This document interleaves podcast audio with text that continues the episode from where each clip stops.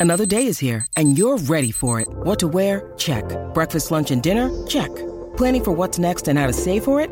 That's where Bank of America can help. For your financial to-dos, Bank of America has experts ready to help get you closer to your goals. Get started at one of our local financial centers or 24-7 in our mobile banking app. Find a location near you at bankofamerica.com slash talk to us. What would you like the power to do? Mobile banking requires downloading the app and is only available for select devices. Message and data rates may apply. Bank of America and a member FDIC.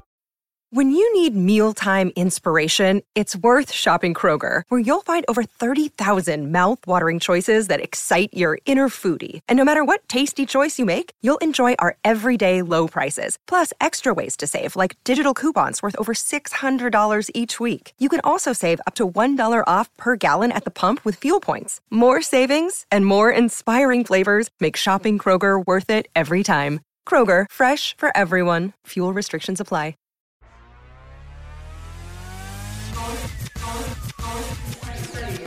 Smetty here.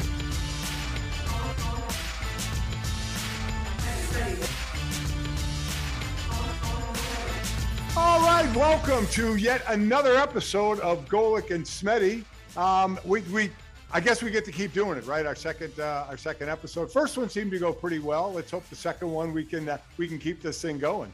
Fingers crossed. We have a lot of uh, sports to get to, so we probably won't harp as much about typewriters and uh, shift stick in this episode. But So shift stick, my God, stick shift. I, I oh, whatever. I am God, I, amazed. I knew that didn't sound right. Amazed at the amount of reaction I got that you have never driven a stick shift in your life. Your parents, I hope you discussed it with them. They they I, I, they had to be sickened as well. No, my my parents they know when they taught me to drive, keep it simple. Like Oh we're, my we're doing gosh. automatic.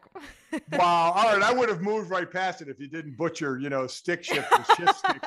So I can't bad. believe I just did that. You know, I, re- I re-listened to the beginning of last week's episode and was like, wow, I sound like a complete dumbass with like my my typewriter takes. Next week I'll do better, and I already started off on the wrong foot. it's amazing the amount of people I had a discussion with of just how better it was for us typewriter users when it when it went from a typewriter to an electric typewriter, how much better it was. Uh, but then where we are now, again, it was it was a lot of fun to talk about. We'll get into more instances of uh, the age gap difference. If you're listening for the first time, uh, uh, Jess uh, Smetana, Mike Golic Sr. here. We're both Notre Dame grads. We just did it in different decades. Uh, by the time I retired from my years in the NFL, Jess was just being born. So there is a there is a generational gap. She went to school at Notre Dame with my daughter. So we'll have some fun in there talking about the generational gap things, of which there are many, but there is a ton just going on uh, in sports. I'm not even going to give a bachelor rant like I did last week because the bachelor or bachelorette hasn't started yet. So we have some time uh, in between that. That's the only thing saving you from that. But there is a ton going on in sports right now, and you have to start with March Madness, both the men's side, but let's start on the women's side. Li- Listen, people, you knew it was going to happen. People knew it was going to happen. Yes, we're going to talk Notre Dame because we are both alumni of Notre Dame. And when the Notre Dame women beat a team as bad as they did, and when they beat Oklahoma by what, 44 points, you have to lead with that because that was just an ass kicking. Oh, it was a complete ass kicking. In the game before that, where Notre Dame played uh, Massachusetts, Olivia Miles became the first freshman in NCAA history to record a triple double, which I thought was really cool. This women's tournament has had so many upsets so far. Uh, my bracket somehow is still intact with my final four, but the rest of it is just all red because Baylor's been upset, Iowa's been upset, Virginia Tech has been upset. Um, on Monday night, LSU and Arizona both lost to lower seeds, so or higher seeds, I should say. So Yeah. it has been a really exciting weekend, and yeah, Notre Dame has been for me the most exciting part because you know, like you mentioned, we're we're both alumni here. So I've been really happy to see this team, which had a phenomenal run with Muffet McGraw. Yeah. Muffet McGraw retired in 2020. Niele Ivey, who she was, you know, in a lot of ways um, Muffet was her protege. She took the reins. They didn't make the tournament last year. They're back in the tournament this year, and uh, Niele Ivey gets to make the Sweet 16 her first time in the tournament. And, and the interesting thing is this with with Muffet, this was a team. You know, she won a couple of national titles, but they were always up there, that one and two seed in that area. Here they're a five seed, and, and it was Oklahoma they beat, who was the four seed, and they smoked them. Uh, but you're right; it's usually a chalk tournament, as you mentioned. A number of upsets, beginning with the fact of what was it, South Dakota sitting there as a 10 seed, taking out Baylor, uh, moving on to the Sweet 16. But but I find it interesting that so Notre Dame gets that when they play North Carolina State, the the the one seed uh, in the in Bridgeport, and if they win that game, they get the winner of Indiana and UConn. The Muffet mm. and Geno Auriemma battles over the years between Notre Dame and UConn of which unfortunately UConn won their fair share of it, with Geno having what 11 national titles. He it has a dynasty. There's no denying that. Uh, and Muffet and Geno, I don't think were ever the best of friends. Uh, I always want to want to get them in a in a golf outing and put them in the same foursome and then just follow them around with a camera and, and see what that would be. But he's still there. Obviously, Muffet not there. But we could have uh, in the Elite Eight, we could have that Notre Dame UConn matchup again. Yeah, and I think, uh, like you mentioned, there's been a lot. There's been a lot more upsets this year, and I think there maybe are a few reasons for it. For one, um, I think after the seeding came out for this year's tournament, a lot of people thought that some of the seeds were wrong. Like South Dakota State, for example, had a really good regular season, but somehow ended up a 10 seed, and some people thought maybe they should be higher. So then they go out and beat Baylor, and it's kind of like, yeah, I mean, they, they're pretty talented. There's also been such an investment in women's sports over the last like decade that I think has finally like some of the talent has begun to spread out among mid-major teams. So you are seeing more mid-major upsets like Florida Gulf Coast beating Virginia Tech, and I think that that's really cool. And when you know women's sports finally is having its moment where it gets to have the March Madness moniker, people get to follow along and make brackets. It's great to see this tournament be super exciting and super fun to follow along. Well, I mean that's that's the fun of following it always has been on the men's side is because of those upsets. But as we've seen, 12 fives aren't as separated in the men's side either, like you're just talking about the women's side, especially with the mid majors. But that's what we always played the men's side for. And we talked about it last week the early upsets, but then you wanted the blue bloods late, you know, from the maybe that Elite Eight or Final Four on, you were hoping for the blue bloods, unless you're obviously a fan of one of the other teams, a mid market or a smaller college team.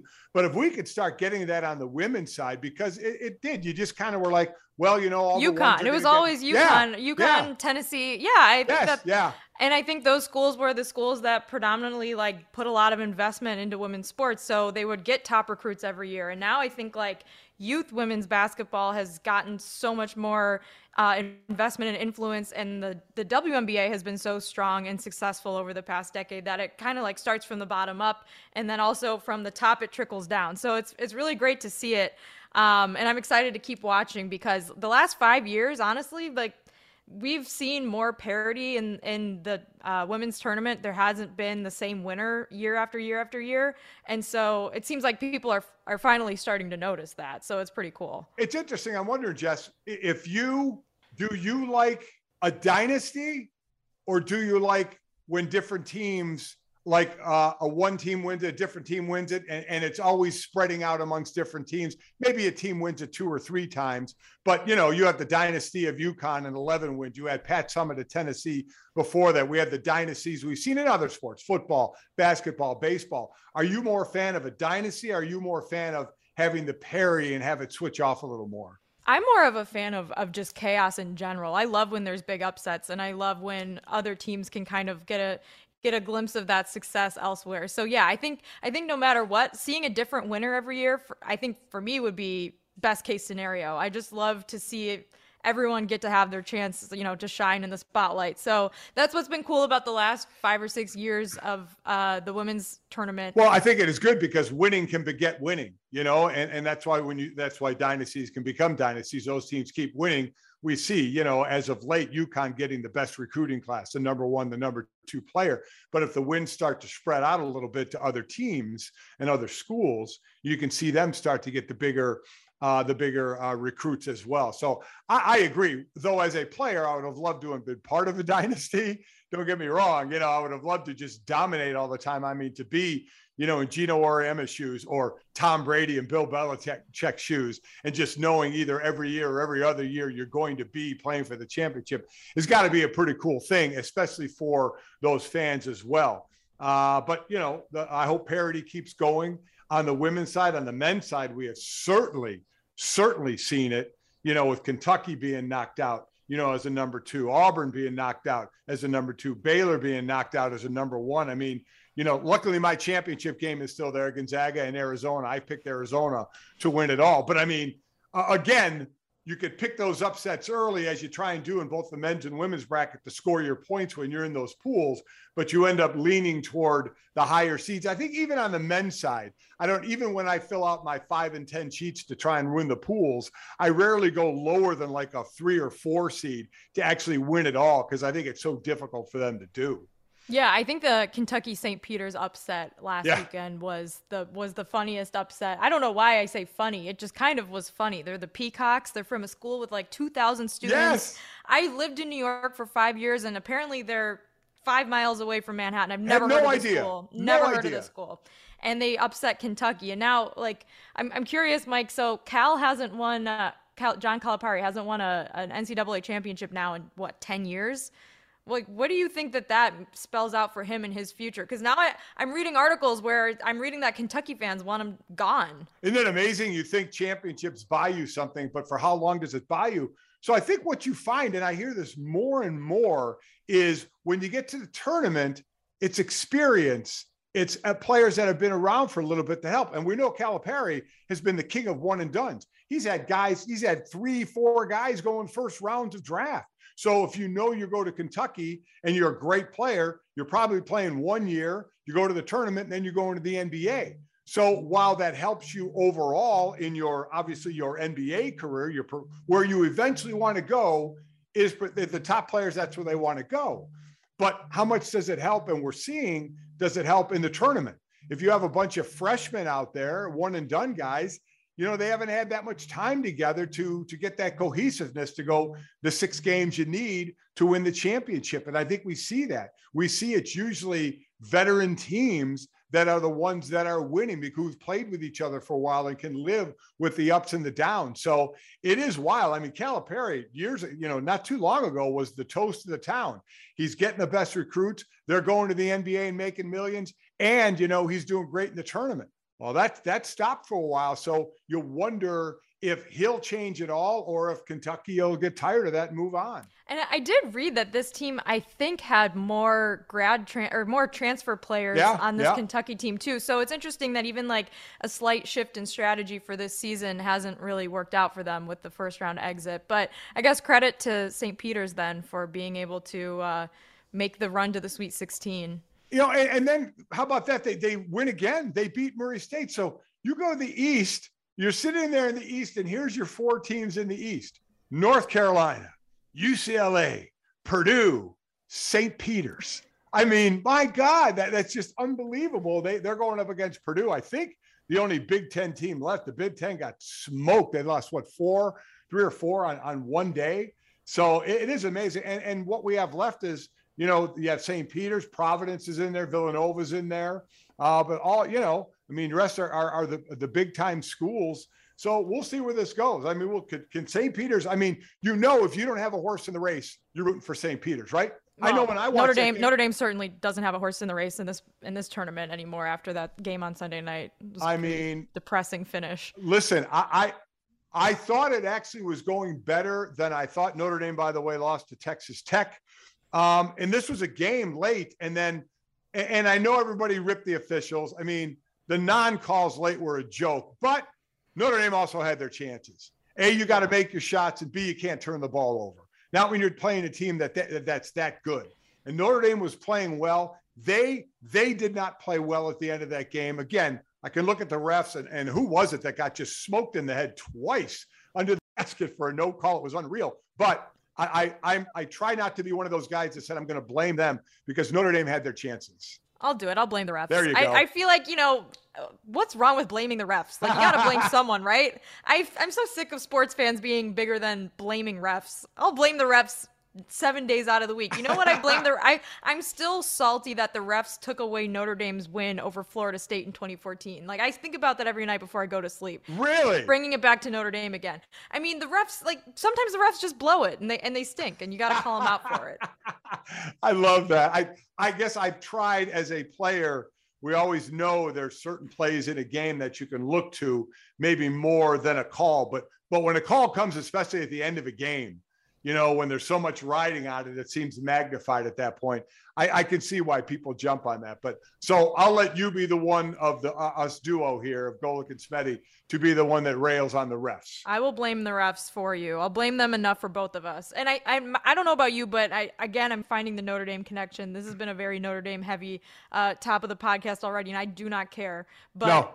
Purdue is now my favorite to win because Jaden Ivey is their star player. There's that's the closest thing we have to a Notre Dame connection. I guess you could maybe say St. Peter's since they're a Catholic school. Right? I assume, but I'm gonna go with Purdue now. West Lafayette's like two hours away from South Bend, Indiana.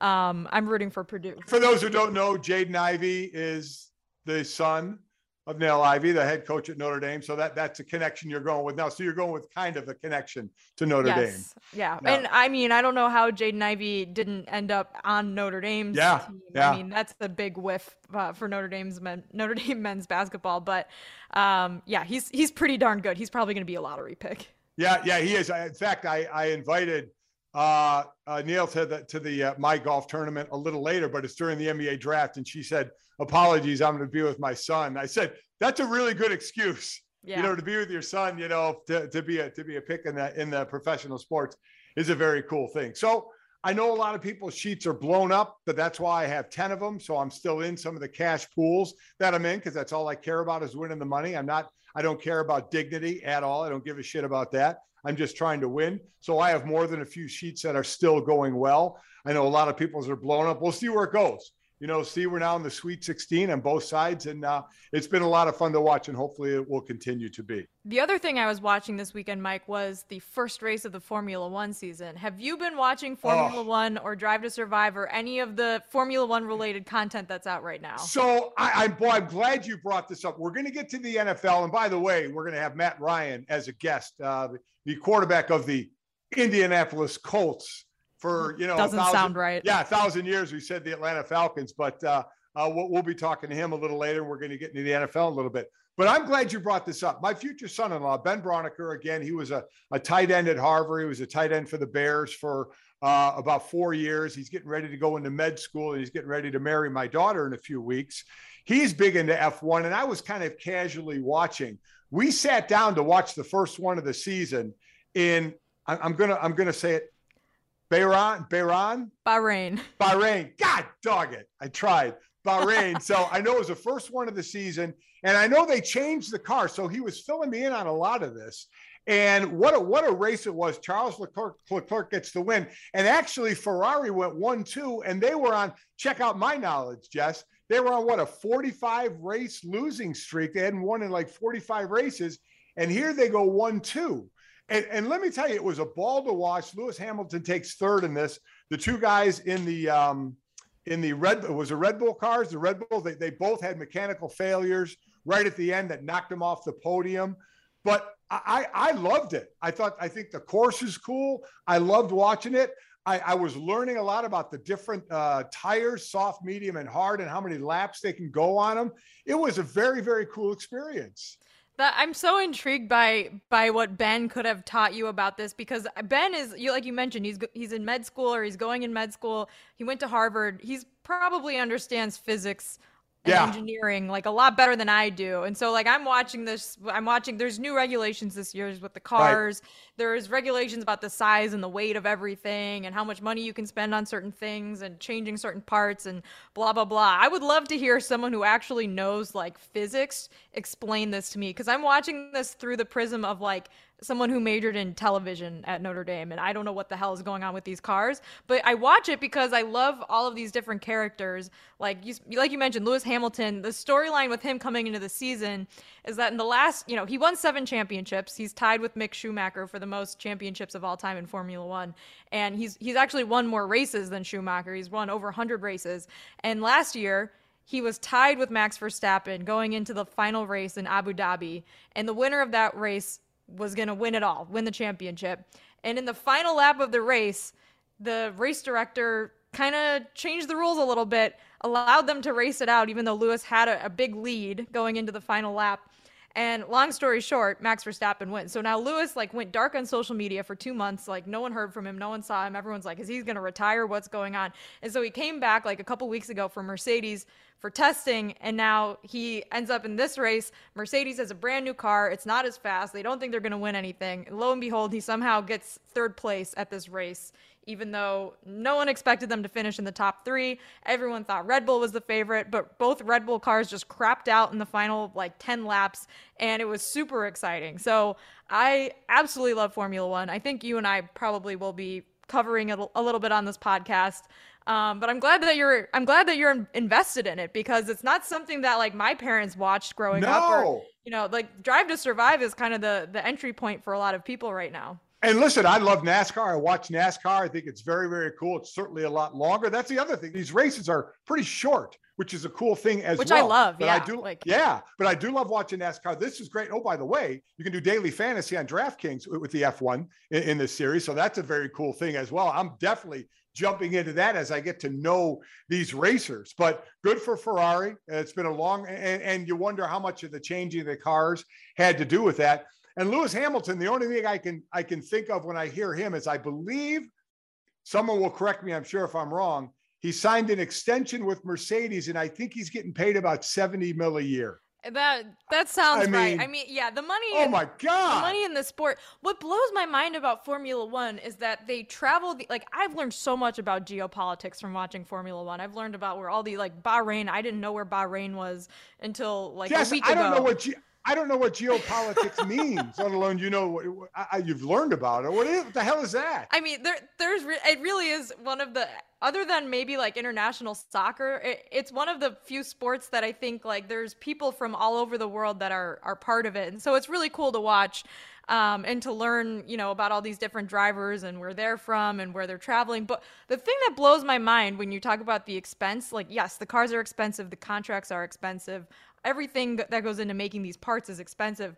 They car- they right. ship these cars and all of these tires and all of these mechanics, like all these teams from country to country in cargo planes like every weekend all over the world. Like that to me is insane. How they get these cars from Bahrain to Saudi Arabia to Australia to Miami to Hungary to Italy. Like it's that it's was the, the one thing that Ben ever. was explaining to me because he said where because they, they, were talking about on the broadcast where the next ones were going to be, and because I, I, I know NASCAR to where they throw them all in a truck and you 18 wheel those things to the next state to whatever you're going to go. He's like, oh yeah, they load these suckers up in a plane and are flying them. I mean, so the, the owners of these the teams have to just be so filthy rich in money that the tracks look pristine. The cars have to be worth obviously so much, but I did learn a lot. I mean, the one time the guy locks up his wheels and, and bends immediately like, oh, that's going to have a dent in that wheel. They're going to have to change that. I mean, all the little things mm-hmm. you kind of learn. I was very intrigued by it, very much. So I think that'll be um, as long as Ben and I are in the same vicinity. I think each Sunday he and I will be watching that and probably making our DraftKings uh, daily fantasy bets as well. So Drive to Survive has been has been an amazing entry point for me to get into Formula 1. And it's something that, you know, the NFL probably wishes it could do with Hard Knocks, but Hard Knocks is just such a, a watered down version of Oh yeah. of, you know, all of this. Like they're never going to show you these guys swearing at each other Right, and, right. You know, talking about each other behind their backs. So, I don't know. I mean, when you were in the league, could you imagine doing a show where you're actually giving your your honest opinion about, you know, the teams that you're facing? No, I could not imagine looking at a camera and talking about that and doing that. There, there is no way. I mean, coaches certainly wouldn't do it, and players, I would feel very skittish about doing that. Especially nowadays, just when you could be talking bad about a team, and the next thing you know, you're on that team. The amount of trades and player movement that has been going on in the NFL has been unbelievable. The big one that went on this week, and we're gonna we're gonna talk to that person in a bit, uh, is Matt Ryan. Matt Ryan gets traded from the Atlanta Falcons to the uh, Indianapolis Colts. The Colts now are going to be on their seventh different opening day starter in seven years. Still trying to find that next quarterback. I got to believe Matt will be the guy for the next couple of years. And we'll get to what precipitated this. It was the Deshaun Watson discussion about being in Atlanta that made this happen. But uh, Jess, I think this is a great move for the Colts, who have been trying to find that quarterback. I do think Matt could be there for a couple years. He's at two years left on his deal, and we'll see what they do. But behind that line, behind that, in front of that running back and that defense, I know the AFC is much deeper than the NFC, but I, I think Matt is is in a really, really good place with the Colts.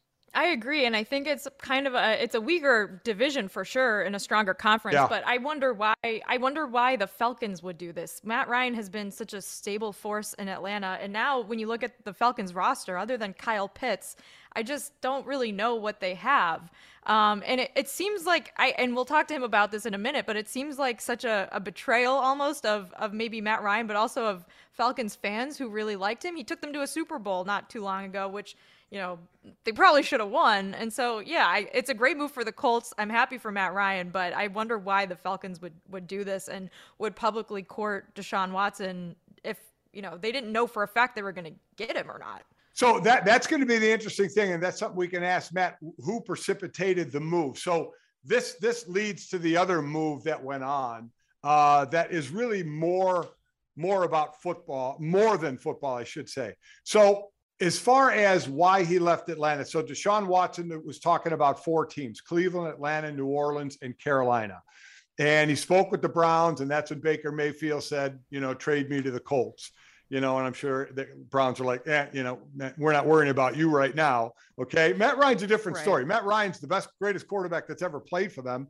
As Arthur Blank, the owner, said, Matt Ryan's going to be in their ring of honor, and Matt Ryan will, you'll be talking about uh, Hall of Fame as well, probably someday. So when Deshaun Watson says he wants to talk to the Falcons, we have to all understand what happens at this point. When Deshaun Watson, but the situation that he is in, that's going to have to go to the owner, right? If the owner wants our, our team to be involved with Deshaun Watson. And once Arthur Blank made that decision that said, uh, yes, we want to talk to him uh, about being on our team, that immediately, you, you think of that big that big or that person that sets up all those dominoes and makes that really cool thing when the dominoes fall. That flicks the first domino, Jess. That starts the dominoes falling. That says now there's Matt Ryan there going, okay, wait a minute, you're going to talk to this guy. So if he likes it here and you work it out, you're going to bring him here and I'm done. Matt Ryan pushed his seven and a half million dollar signing bonus a few days to see if they could work out a trade. And what we'll what we'll try and find out is who precipitated that? Did Atlanta say, Matt, we're going to try and trade you whether we get Deshaun or not? Or did Matt say, hey, if you're already looking for another quarterback, why don't you go ahead and look to trade me? Either way, they don't get Deshaun Watson. And I never thought they would get Deshaun Watson. Uh, but Matt Ryan ends up getting traded. They sign Marcus Mariota because Arthur Smith, the new coach in Atlanta, he was with Marcus in Tennessee.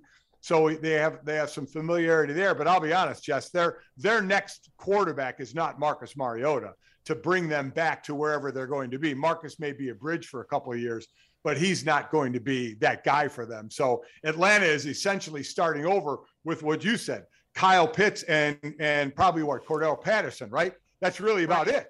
That's all they have. Right. I mean, I think what it just shows you is how desperate NFL teams are to have a really good quarterback. And they're willing to overlook not just Deshaun Watson's current legal status, the 22 civil lawsuits that are accusing him of sexual misconduct, um, but they're also willing to throw their franchise quarterback under the bus, seemingly, or, or at least publicly show some, you know, distrust in him and moving forward in his future. So it really just goes to show like being a, a really good quarterback in the NFL is the most important thing to owners. And all of these other things we can kind of brush aside. And not only is Deshaun Watson going to now be the new Browns quarterback but he also signed a contract that broke records in terms of guaranteed money.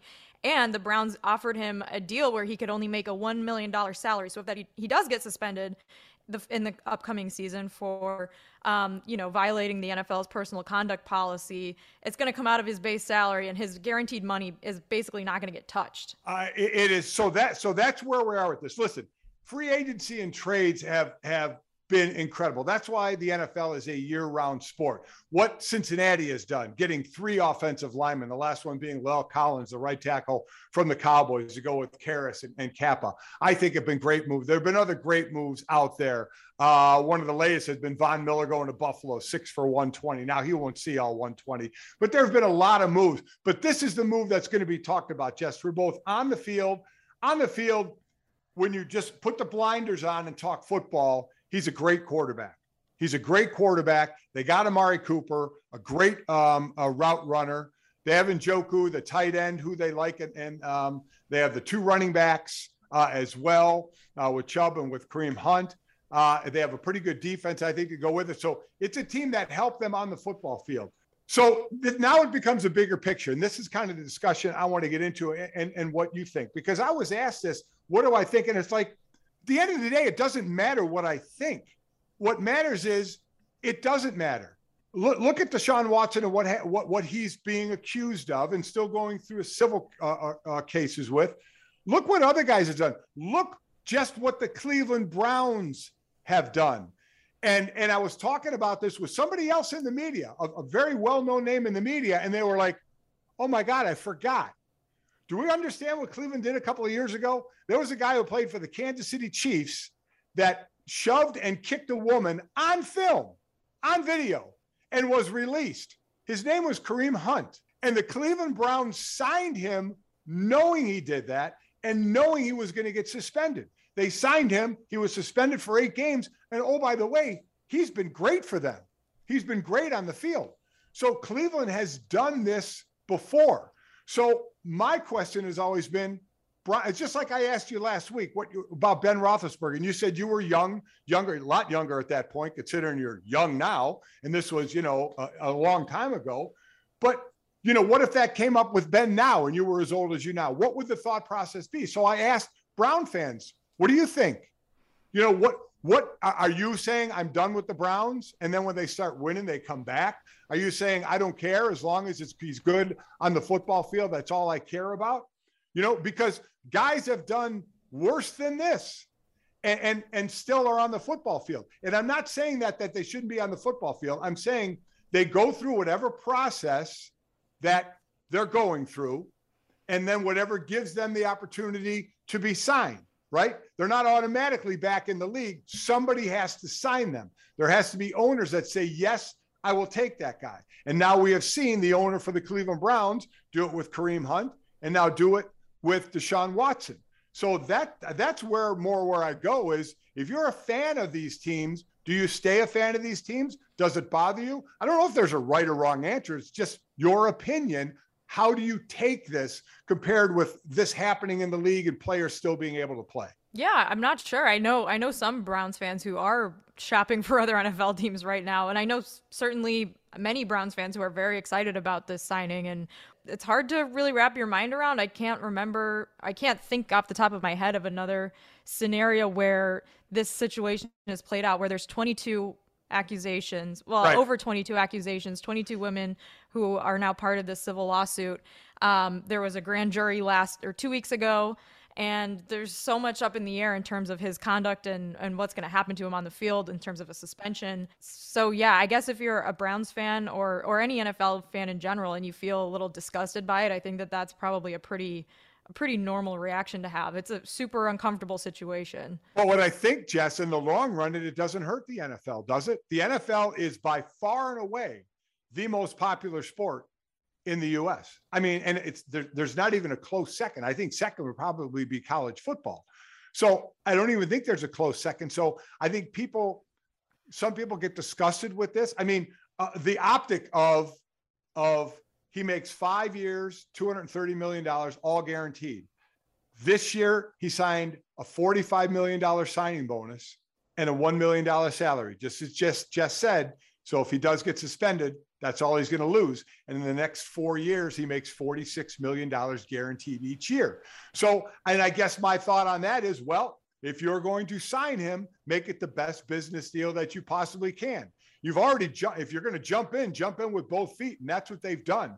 They and that may have been the turning point to get him to come to Cleveland because he's got to know he's going to get suspended. So Cleveland mitigated the amount of money he's going to lose. So some would say, again, with blinders on, what a good business decision that is to get the guy that you want. But uh, so I, I, am not really sure where to go to. We can we can say, listen, I've been disgusted with guys that that abuse women. I think it's one of the most cowardly acts, and I, I'd say it to their face. Cowardly acts you can do is to hit a woman. You know, guys have done that. they've paid whatever debt they are were going to pay, whether it's civilly or legally, and then they have a right to be signed again. And somebody usually ends up signing them again. That's it's the way it works in football and probably other sports and other entities out there as well. So I, I, I don't know where the moral line falls for everybody on this, but what I do know, and you can agree or disagree, it it does not seem to hurt the sport one bit. No, I don't. I don't think it hurts the NFL at all. And I, I kind of would echo what what Mina said last week, which is that like you know she believes in second chances, but she believes that they're earned. And right now, um, all Deshaun Watson has said about this is that all of or so, at least some of the accusations that were made against him were, you know, consensual. And, right, right. Um, he's shown very little like remorse or contrition. Um, and so, yeah, he he gets rewarded with a huge, huge contract in Cleveland and gets to keep playing football. Yeah, what, what's interesting is you saw the Browns put out a statement and they said Deshaun, you know, said all, you know, we loved what he said. Well, well, no shit. I mean, what do you what do you think he's going to say? I mean, and again, we'll, we'll probably I'm sure we'll find out more of, of what happened, you know, with because there's plenty of obviously complaints out there from the different women. But I mean, what what do you think he's going to say? Let let's not act like oh we're good because he said everything's okay. You know, I mean, come on. I mean, that, that to even put that out there and make the public swallow that one, like, oh, oh, he said everything's cool. Good. No problem there at all. I mean, it, it just it just seems ridiculous at times. But again, in the long run, it just it just doesn't hurt the league. As we mentioned, some of the fallout from that Deshaun Watson trade to Cleveland included Matt Ryan ending up with the Colts. So we'll talk to him after the break.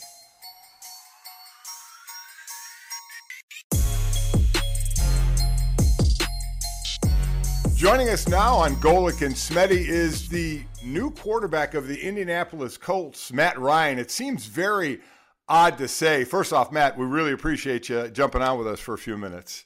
Of course, of course, happy to do it. And and and we need to start off with listen. You were at Atlanta for 14 years, and now you go to the Colts. But me being a Notre Dame grad, Smetty being a Notre Dame grad, I, I this was almost hard to do. Jess, you uh, agree or disagree with me? Three times Matt was part of a Notre Dame Boston College matchup, and three times Boston College won. We rarely have ever talked to a person that has been undefeated against Notre Dame, so this is a tough pull for us, Matt. Listen, I'm in the hornet's nest. I know it. I know it. But uh, you know, unfortunately, on BC side, the, the, those tides have turned uh, recently, and uh, Notre Dame's been rolling. So uh, it was a fun. I'm telling you, a fun experience when I was in college. Playing there is I mean, it's one of one of the great places in all of college football. So it was an awesome experience for me. And now you're in Notre Dame country. You're you're stuck in Indiana with all the crazy Notre Dame fans. So when they talk about you know the Catholic college that they watch football, it's not Boston College anymore. Understood. Yeah, not far from South Bend at all now. And uh, it's you know the cool thing up there though is people are so passionate about about football right? And um, it's it's going to be a really cool environment to be in. I'll probably get worn out with the Notre Dame stuff pretty quickly, but uh, it's all good. Yeah, it, will be interesting if you ever buy Notre Dame stuff for for maybe your, your kids all of a sudden will become Notre Dame fans, which would be really interesting to see. it'll it'll be a, a tough pill to swallow, but if the boys are into it, you know, you got to do what they want. I mean, it, it's so weird. I've been covering you all my my basically my career in media after football as an Atlanta Falcon. So while it's weird for me, I, I can't even fathom your thoughts. So, so let's start with. I mean, I know I've heard you say last week you never knew what was going to happen. Then all of a sudden, this all happened. So, if you could kind of take us through the timeline. Yeah, I mean, it was um, it was certainly you know like it's Wednesday today. My days are all screwed up, so it's it's been that kind of week. But um, really, you know, Tuesday last week, uh, Sunday, Sunday last this two Sundays ago, I got a call from from Arthur Smith, kind of filling me in on you know what what was going on, and uh, he was incredibly you know gracious and professional uh, in in in how he did everything. Uh, but but really, the ball got rolling Tuesday, and um, you know Tuesday through Friday, I didn't know what was going to happen, uh, whether or not um, they were going to go in, a direction I was going to be forced to be traded, or uh, if it didn't work out, um, you know, then then kind of figuring out what my options were from there. And and you know, so I, I kind of knew I wanted to at least see what, what, was out there, regardless of what happened. And um, had to push some things back with contract and do all of, of the paperwork things, but you know, felt like that was in my best interest to to give me the most you know most time and uh, most leeway for them uh, to to be able to do whatever it was that that I decided I wanted to do. And um, I thought they handled it really well. I do. Um, it's not an easy thing, you know. A lot of it is not stuff you want to hear, uh, but that's part of you know that's part of it. Mike, you've been through it. You, you, you know it. I mean, the the the thing you can ask for is honesty, and I got that from them. Um, and and then you know really this past weekend I got the chance to meet with the Colts. Um, had a great interview with them on on Saturday night, uh, and then you know Sunday through the beginning of Monday was was really the the first time Sarah and I said, okay, what what are we going to do? And um, we just felt it was the right time, you know, and and going into an organization that you know has has built a really good roster, do things the right way, have a great uh, culture. Uh, I just felt like at this time in my career, that's where I needed to be. And um, you know, so things happen quickly, and you know, it's a long-winded way to to try and uh, put it in, but a lot of a lot of things happen, you know, during the past week. And along those, and I'm so happy you mentioned the communication went well because I've always been amazed that that people don't communicate. We hear the word, the story about the great linebacker in Seattle, Bobby Wagner, not Hicks, hearing from the team that he got released. So I'm I'm glad to hear that the communication was good. At least you felt on your part. Did you have, or how much did you, or I, I guess when did you know? Even when Deshaun Watson and that deal didn't work out, when did you know my time in Atlanta is going to be done? Um, it was on my it was on my end. Uh, and so, you know, I, I had a, a, really good conversation with Arthur Smith um, after, you know, after the trade didn't go through. Uh, and, and, you know, he had told me before, he said, listen, you, you, you have to take time to, uh, you know, figure out what's best for you, what's best for, for your family. Uh, if you can, you know, still be here and be 100% committed, or if you need to, to kind of explore other options and so it was really that friday after things didn't work out that you know it was it was uh, decision making time and and time for us to to get the wheels in motion um, but really i mean it was it was not until after that meeting that that we really had the conversation of what we wanted to do so prior to that call with arthur smith and and the deshaun watson rumors you did expect to stay in atlanta and retire there yeah i mean there's there's you know obviously I didn't expect it to happen this year prior to last week. And, um, you know, you never know what's going to happen. I, I, I, know that uh, from from having played with guys that that had to move on and just watching how how the league operates. But you know, my commitment was was to that uh, until last weekend, and um, you know, it changes quickly. There, there's no doubt about that. But I also think like the, the right situation and, and all of those things um, after you know they didn't land Deshaun had to be in place for me because you know there, there's a lot of, of roots that that we've built here in Atlanta and and it's a great place for you know myself and my family. Um, so there there was you know lots to consider, but I, I said it yesterday. Uh, you know, after going through it, there was really only one spot uh, in my mind of of where you can make a transition feel like you're going into a really good organization that's well run, uh, that has a commitment to winning football games and, and has a solid locker room. And, um, you know, that part of it, you know, made the decision easier because uh, had it not been a situation like that, who knows what would have happened. What is the hardest part of making that decision? Like, you obviously have friends in Atlanta. You your kids go to school there. You have teammates, the fans who I think you know have shown that they they really love you and and are sad to see you go. Like, what weighed on you the most when you're making that decision? It's, that's it's hard. I, I don't know. I mean, all of it. Um, you know, and and like I have a great relationship with Arthur Blank. Uh, he's been incredibly supportive of me through you know my 14 years there.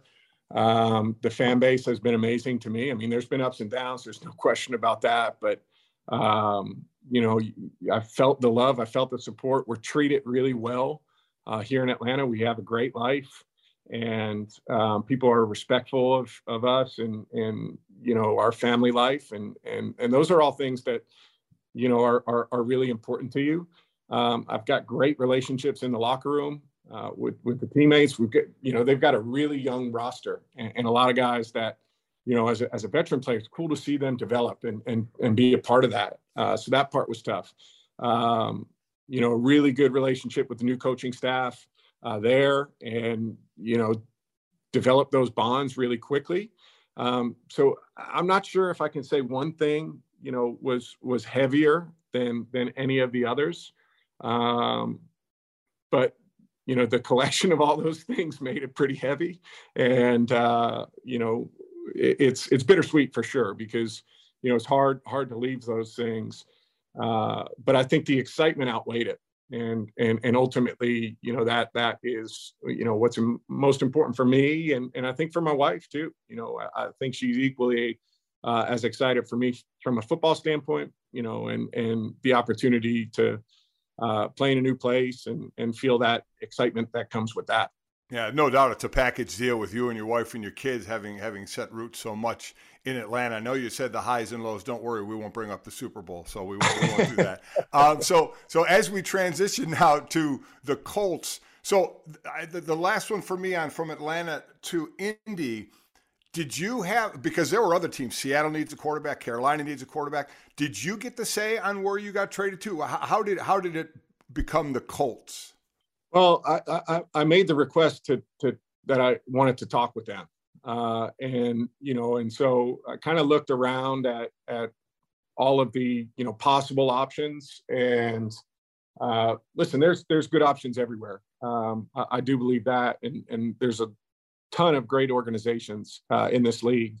Um, but for what I was looking for, uh, from a coach, from a GM, from a player standpoint, uh, guys in the locker room, I called around a lot and talked to a lot of different people about, you know, Indianapolis and some some other spots, uh, and just felt like the feedback I was getting, you know, that that was the first one I, I wanted to to look into, and um, so so that's that's really you know was was my process on my side of it, and um, you know they were they were great. The Falcons were great in, in terms of you know making that happen. Um, it, it's not the easiest position I understand that they're in uh, as well, but they they were really good about making that happen.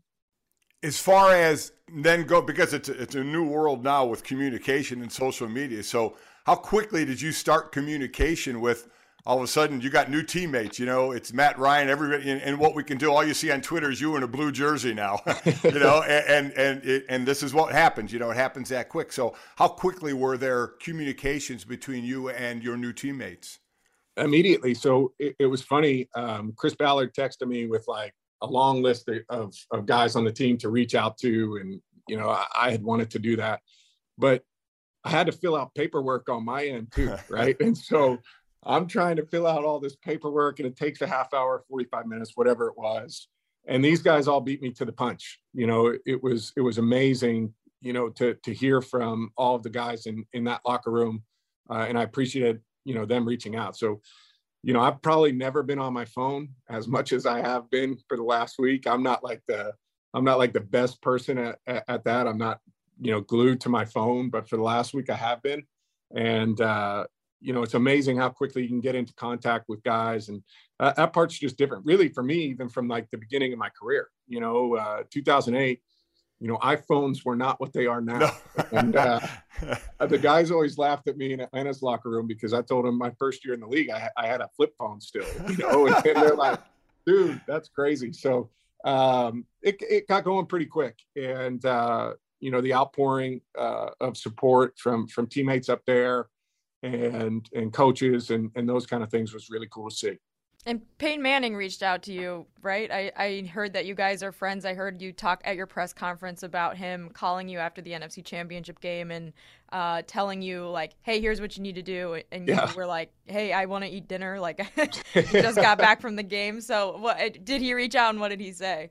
Yeah, I had, I had a chance to talk with him, and, and he's, you know, he's been great. I mean, obviously, you know, he, he is and forever will be you know one of one of the two faces of of that organization when it comes to to quarterbacks. I mean, it's Johnny Unitas and him, and uh, you know that's that's pretty pretty cool company for for me to be in. But he he's he's really been great to me throughout my career. And you know, as as you know, an older guy who I looked up to and and was you know one of one of my idols when I was in you know high school and college and, and watching what he did. Um, and, and he's been incredible throughout my career, and and he's been incredibly kind, you know, through this transition as well. Last one for me is we, we all everybody sees player movement, player traded, player released, player signed somewhere else. But there's a family involved here, and you've you know family is, is only known Atlanta. So how how has Sarah and the the boys like reacted to all this?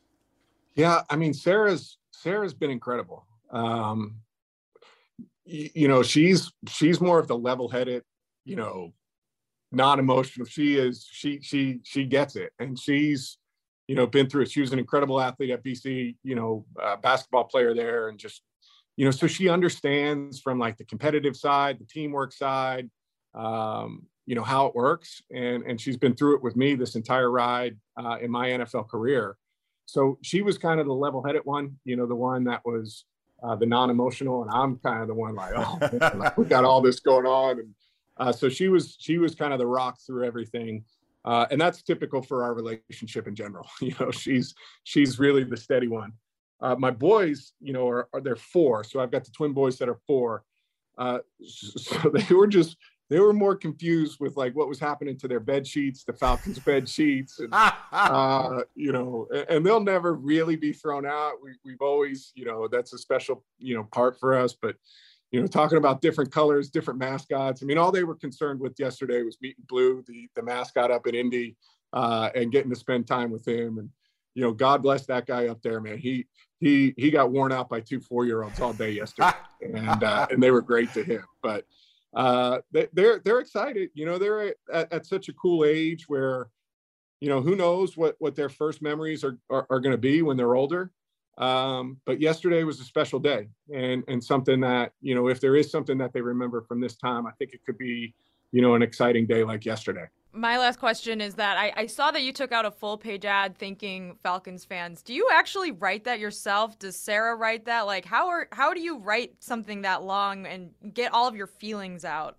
Yeah, it, it's um you know, it, it was a long conversation with uh, a collaboration with Abby Diaz, you know, uh, my, my sister-in-law. Um, and, you know, we had a long talk um, and, and, you know, I kind of put bullet points together and then she kind of sent over a rough draft and we edited and, and did those things and, and got it to where, you know, I felt great about it. Um, so she, she really helped through that process. And I, I thought, you know, echoed exactly you know what I wanted to say, and I thought she did a great job with it, and, I, am so thankful for for her. Um, it was team effort for sure, but you know I also know you know there's some people who pull more of the weight, and and she you know definitely did that, and I appreciate her for that.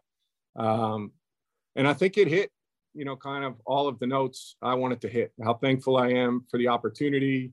Uh, how grateful I am for um, you know the the time we had there and and all of the people that made it you know such a special time for us and, and i thought you know the ending was exactly what i wanted it to be that um, there is so much change in life uh, and there's certainly change for me professionally uh, but the thing that will never change is the time that i spent there and the way that i felt during that time and, and the way that people treated me during that time and um, you know for that I, I really thank everyone in atlanta yeah, I mean, I'm I'm not even a Falcons fan, and I read it and had a tear in my eye reading that. It was ugh, touching. Yeah, I mean, listen, you you and your family, Matt, are, are, a class act. Always have been on the field and off the field. And you you leave Atlanta, and as Arthur Blank said, we'll we'll be in the ring ring of honor there someday. And now you move to a team. Hell, we, we have time to get into that. You moved into a hell of a team that, that in a stacked AFC. But man, that team's got a whole lot of power behind it and you're going to add to that. So uh, I'm while we're sorry it ended in, in Atlanta, we're we're happy it continues for you in Indianapolis, and we appreciate a few minutes this morning. Of course, of course. I got a pretty good ND guy blocking in front of me too, which uh, yeah, which, Quenton Nelson. There you go. Definitely do. I yeah, can get used true. to that.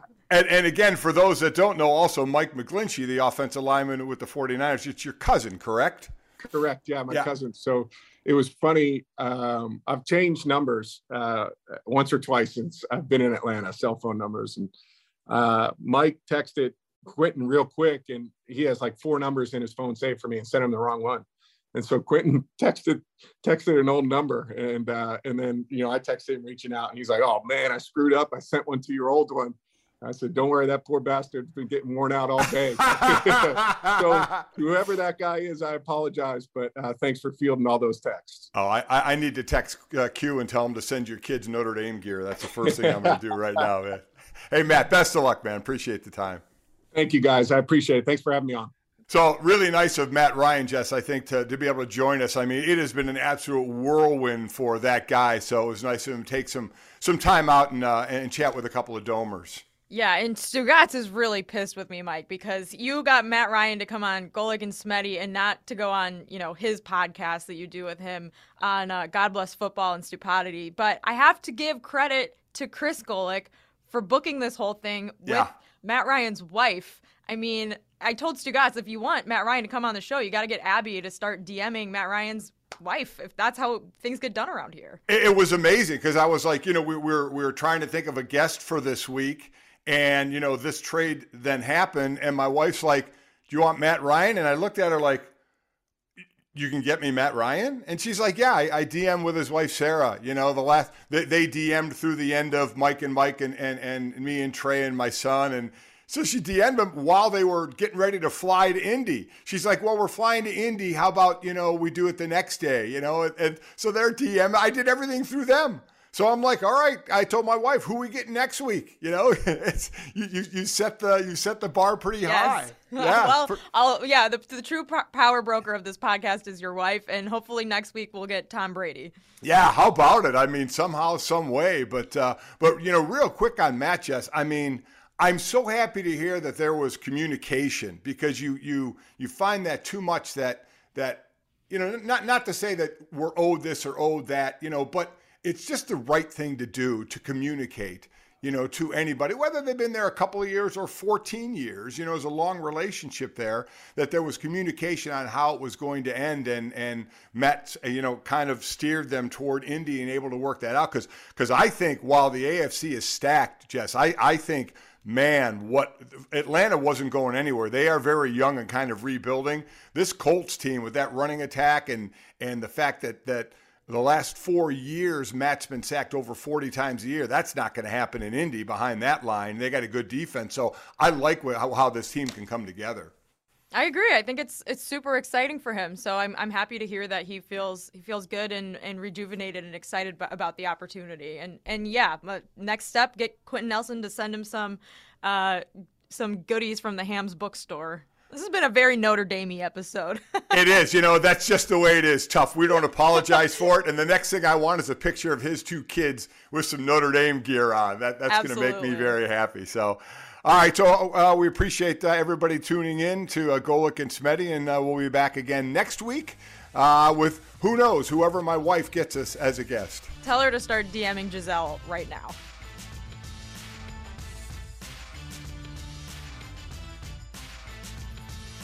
If you or someone you know has a gambling problem, Crisis Counseling and Referral Services can be accessed by calling 1-800-GAMBLER in Illinois, Indiana, Michigan, New Jersey, Pennsylvania, West Virginia, and Wyoming. 1-800-NEXT-STEP in Arizona. 1-800-522-4700 in Colorado and New Hampshire. 888-789-7777 or visit ccpg.org slash chat in Connecticut. 1-800-BETS-OFF in Iowa. 1-877-770-STOP in Louisiana.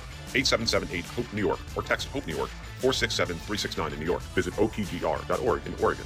Call or text the Tennessee Red Line 1 800 889 9789 or 1 888 532 3500 in Virginia. 21 plus only, 18 plus in New Hampshire and Wyoming. Physically present in Arizona, Colorado, Connecticut, Illinois, Indiana, Iowa, Louisiana, Michigan, New Hampshire, New Jersey, New York, Oregon, Pennsylvania, Tennessee, Virginia, West Virginia, and Wyoming only. Eligibility restrictions apply. See DraftKings.com slash sportsbook for full terms and conditions. No results guaranteed. Void where prohibited. Eligibility restrictions apply. See www.draftkings.com slash sportsbook for full details. Odds and lines are subject to change. For the ones who work hard to ensure their crew can always go the extra mile, and the ones who get in early so everyone can go home on time, there's Grainger, offering professional grade supplies backed by product experts so you can quickly and easily find what you need. Plus, you can count on access to a committed team ready to go the extra mile for you. Call, clickgrainger.com, or just stop by. Grainger for the ones who get it done.